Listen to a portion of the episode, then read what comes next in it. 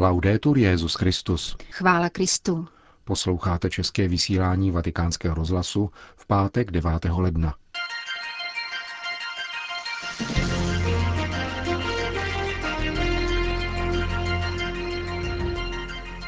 Kdo miluje Boha, je svobodný, řekl papež František v dnešní ranní homilí v kapli domu svaté Marty. A rozhovor s kardinálem Parolinem o nadcházející apoštolské cestě na Srí Lanku a Filipíny uslyšíte v druhé části našeho dnešního pořadu, kterým provázejí Milan Glázer a Jana Gruberová. Zprávy vatikánského rozhlasu. Jedině Duch Svatý působí, že se srdce poddává Bohu a svobodě, konstatoval papež František v homilí při raním v kapli domu svaté Marty.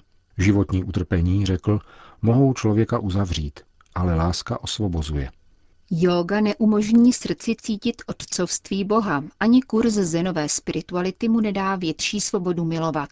Tuto moc má pouze Duch Svatý. Papež komentoval dnešní evangelium, které podává, co následovalo po rozmnožení chlebů. Učedníci plující po jezeře se zděsili, když spatřili Ježíše kráčejícího po vodě. A epizoda končí vysvětlením důvodu tohoto jejich ohromení. Apoštolové totiž nepochopili, jak to bylo s těmi chleby, protože jejich srdce bylo nechápavé. Srdce může být z kamene z mnoha důvodů, podotkl papež František. Například v důsledku bolestných zkušeností. To se stalo emauským učedníkům, kteří se báli, že se znovu sklamou. Stalo se tak Tomášovi, který odmítnul uvěřit v Ježíšovo zmrtvých vstání. Dalším důvodem zatvrzelosti srdce, pokračoval papež, je uzavření se do sebe. Vytvořit si v sobě uzavřený svět, uzavřít se v sobě samém, ve své komunitě nebo svojí farnosti. Tato uzavřenost může kroužit kolem spousty věcí, ale zmíníme domýšlivost, soběstačnost, mínění, že jsem lepší než ostatní a také samolibost. Jsou to muži i ženy uzavření v sobě a stále zahledění do sebe. Jsou to religiózní narcisté. Srdce však mají zatvrzelé, protože jsou uzavření, nejsou otevření. A pokoušejí se bránit zdmi, které kolem sebe stavějí. Nikdo se zabarikáduje v zákoně, ulpí na liteře toho, co stanovují přikázání. Tady, poznamenal dále papež, je tvrdost srdce problémem nejistoty. Kdo hledá pevnost v dikci zákona, má takovou jistotu, dodal papež s úsměvem, jako muž nebo žena za mřížemi vězení. Je to jistota bez svobody. A to je opakem toho, co nám přinesl Ježíš, opakem svobody. Když se srdce zatvrdí, není svobodné. A není-li svobodné, je to proto, že nemiluje. To říká apoštol Jan na konci dnešního prvního čtení. Dokonalá láska vyhání strach. Strach počítá s trestem a kdo má strach, není v lásce přiveden k dokonalosti. Není svobodný. Má strach, že se stane něco bolestného, smutného, co mu v životě způsobí škodu nebo ohrozí jeho věčnou spásu. Spousta představ, protože nemiluje. Kdo nemiluje, není svobodný a jeho srdce zůstává zatvrzelé, protože se dosud nenaučil milovat. Kdo nás tedy naučí milovat? Kdo nás vysvobodí z této zatvrzelosti? Tázal se dále František a odpověděl.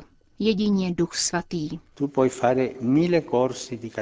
Můžeš absolvovat tisíce kurzů katecheze, tisíce kurzů spirituality, tisíc kurzů jógy, zenu a podobných věcí. To všechno ti však nikdy nebude moci dát svobodu dítěte. Jedině Duch Svatý, který hýbe tvým srdcem, abys říkal Otče. Jedině Duch Svatý je schopen vyhnat, zlomit tuto tvrdost srdce, obměkčit srdce. Nevím, ta měkost se mi nelíbí, spíše podajnost, podajnost pánu, podajnost svobodě lásky. Končil papež František dnešní ranní homílii v domě svaté Marty. Řím. Vysoký komisariát OSN pro uprchlíky ve zprávě o situaci v loňském roce oznámil, že na světě stoupl počet uprchlíků. Válka, která zachvátila rozsáhlá území Blízkého východu, Afriky a dalších regionů, donutila hned v prvních měsících loňského roku 5,5 milionů lidí k útěku ze svých domovů. 1,5 milionu lidí přitom překročil hranice svých států. Počet lidí, kterým komisariát poskytl pomoc, činí 46,3 milionů což je o 3,4 miliony více než v roce 2013. Pro vatikánský rozhlas referuje o situaci Carlota Sami, tisková mluvčí jeho evropské sekce Vysokého komisariátu OSN. Již loňská výroční zpráva konstatovala, že počet uprchlíků přesáhl množství lidí donucených k útěku během druhé světové války. I toto číslo však bohužel bylo překonáno. Hlavním důvodem je pokračující děsivá syrská krize, která vstoupila do čtvrtého roku a jejíž konec je stále v nedohlednu. Prakticky polovina syrského obyvatelstva je na útěku. Každý obyvatel Sýrie alespoň desetkrát za svůj život byl nucen utíkat. Je tedy řeč o více než 9 milionech lidí, kteří uprchli většinou do sousedních zemí Libanonu, Jordánska, Turecka a Iráku. Potom začala další krize a lidé byli nuceni utíkat ze svých domovů v rámci Iráku. Uprchlíci nyní prožívají těžké chvíle z důvodu nepřízně počasí, protože došlo k velkému snížení teploty a rozsáhlá území jsou pokryta sněhem. Dodáváme tedy nejnutnější pomoc pro přežití v zimě, topení, přikrývky, izolaci do příbytků, oblečení, potraviny a vše, čeho je zapotřebí. Jak se změnila situace v zemích, které přijali uprchlíky?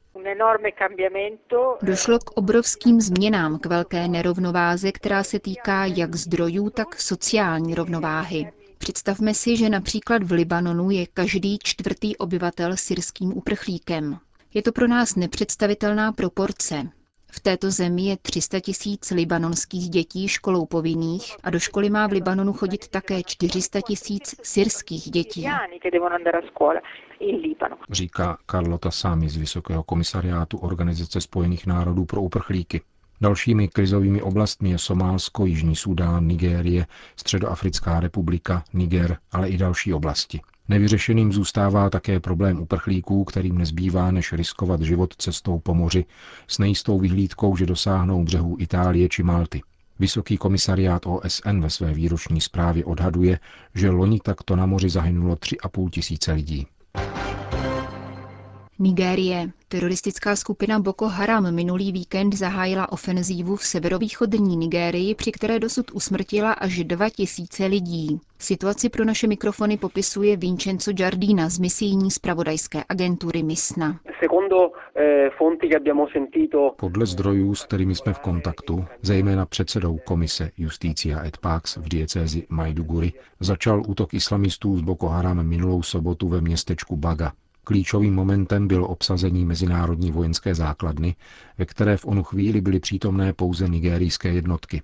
Poté teroristé podpálili velké množství civilních obydlí. Naše prameny referují o stovkách obětí, ale je těžké udat přesný počet. V jakých podmínkách žijí lidé, kterým se podařilo před útočníky uprchnout? V dramatických podmínkách. Podle našich zpráv lidé utíkali buší nebo přes jezero Čad, Hodně jich utonulo. Jiní uprchli za nigérijské hranice, protože Čadské jezero leží mezi Nigérií, Nigerem, Čadem a Kamerunem. Jak reaguje nigerijská vláda a jak to vůbec v zemi vypadá před prezidentskými volbami, které se mají konat 12. února?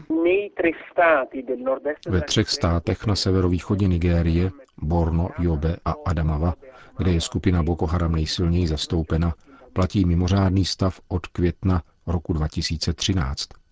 Znamenalo to vyslání armádních posil, avšak dosud bez jakéhokoliv výsledku.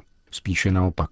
Město Baga bylo posledním významným centrem, které zatím nepadlo do rukou kalifátu, vyhlášeného v loni v srpnu ve spolkovém státě Borno.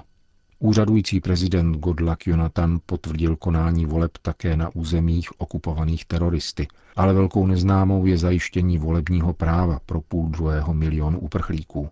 Hlavní protikandidát, bývalý prezident a generál Muhammadu Buhari, stále posiluje svou pozici právě poukazem na politickou a vojenskou neschopnost stávající vlády. Nesmíme zapomínat na únos více než 200 dívek z Čiboku. Od jejich únosu uběhlo téměř 300 dní, ale nikdo o něm nemluví a zprávy jsou mizivé nebo žádné. Popisuje stav v Nigérii afrikanista Vincenzo Giardina, novinář z agentury Misna. Charitativní činnost v oblasti zdravotnictví a školství spolu s mezináboženským dialogem. To jsou dva hlavní body, na které katolická církev vsadila ve své činnosti na azijském kontinentu, soudí kardinál Pietro Parolin. Státní sekretář svatého stolce krátce před zahájením sedmé apoštolské cesty papeže Františka na Srí Lanku a Filipíny poskytl obsáhlý rozhovor vatikánským sdělovacím prostředkům.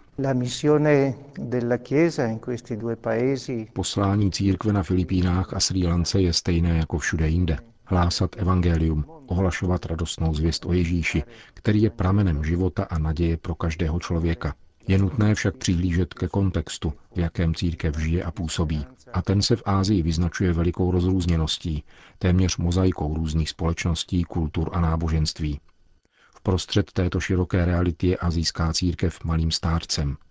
Její poslání se tedy utváří na základě těchto rysů a zaměřuje se dvěma hlavními směry – Prvním je charitativní a humanitární činnost ve školství a zdravotnictví, která si mezi obyvatelstvem i vládními kruhy vysloužila vysoké ocenění. Na druhé straně je tu hledisko mezináboženského dialogu, podpora setkávání, vzájemné úcty a přijetí. Papež František v Evangelii Gaudium říká, že mezináboženský dialog má zásadní význam pro mír ve světě a tudíž se stává povinností všech náboženství. Tomuto aspektu bude papež při cestě věnovat ústřední pozornost. Na Srí Lance dosud trvá napětí motivované etnicky i nábožensky. Papež tu navštíví mariánské poutní místo Madu v regionu obývaném tamilskou většinou. Kudy se má ubírat směřující pouť po dlouholeté válce, která přinesla mnoho obětí? A jaká je úloha křesťanů v tomto scénáři? Pokud existuje místo, kde má církev být mostem, je to právě Sri Lanka. Církev tu zhromažďuje členy ze dvou hlavních etnik, sinhálského a tamilského, a zná jejich očekávání. Může proto vykonávat tuto zprostředkovatelskou úlohu smíření, dialogu a spolupráce. Chtěl bych nicméně zdůraznit, že Sri Lanka ve své tradici zaznamenala velký rozvoj náboženské harmonie mezi různými náboženstvími, Extremistické skupiny, které vznikly v poslední době, manipulují veřejným míněním, přispívají k napětí a zneužívají náboženství za nejasnými účely. Mariánská svatyně v Madu je jakýmsi symbolem církve, která má být mostem. Toto místo znají a navštěvují také věřící jiných náboženství. V době etnických střetů se do kostela, který stál na frontové linii, uchylovali uprchlíci z obou stran – Vzpomeňme si, že právě proto Benedikt XVI. požádal tehdejšího srílanského prezidenta o zajištění bezpečnosti v Mariánské svatyni. Myslím, že papež František tu připomene všechny bolestné epizody a oběti někdejšího konfliktu. Nikoli proto, aby opětovně otevřel rány, nýbrž kvůli cestě do budoucnosti. Další etapou apoštolské cesty jsou Filipíny, jediná azijská země s převahou katolíků. Právě včera mi vyprávělo několik Filipínců, kteří se zrovna vrátili z vlasti, že týdny předcházející papežově návštěvě se nesou ve znamení skutečně intenzivní komunitní modlitby. To jsou velice kladné předpoklady cesty, která se včlenuje do devítileté přípravy na oslavu pětistého výročí evangelizace Filipín. Tento rok je navíc na Filipínách věnován chudým lidem. V rámci azijského kontinentu má katolická církev v této zemi ústřední postavení, dané počtem věřících, zeměpisnou polohou a tedy dosažitelností pro mnohé studenty, kteří se formují na tamních katolických univerzitách. Na druhé straně je tu také filipínská emigrace do celého světa. Filipíny tedy mají velký evangelizační potenciál a je důležité, aby tamní církev přijala papežovo poselství a vyšla ven. Dalším akcentem filipínské etapy cesty bude soucit a milosedenství, projevovaný trpícím a obětem přírodních katastrof. Je to milosedenství a slitování, které v prvé řadě léčí. Smyslem papežovy přítomnosti je tedy přinést uzdravení a útěchu do těchto situací, poznamenaných tajfunem a zemětřesením, ale též chudobou, korupcí a nespravedlností. Zároveň má být výzvou všem lidem, aby osobně přispěli k zacelení ran, utišení bolesti a především k překonání důvodů, které je vyvolaly. Říká kardinál Pietro Parolin v souvislosti s blížící se druhou azijskou cestou papeže Františka.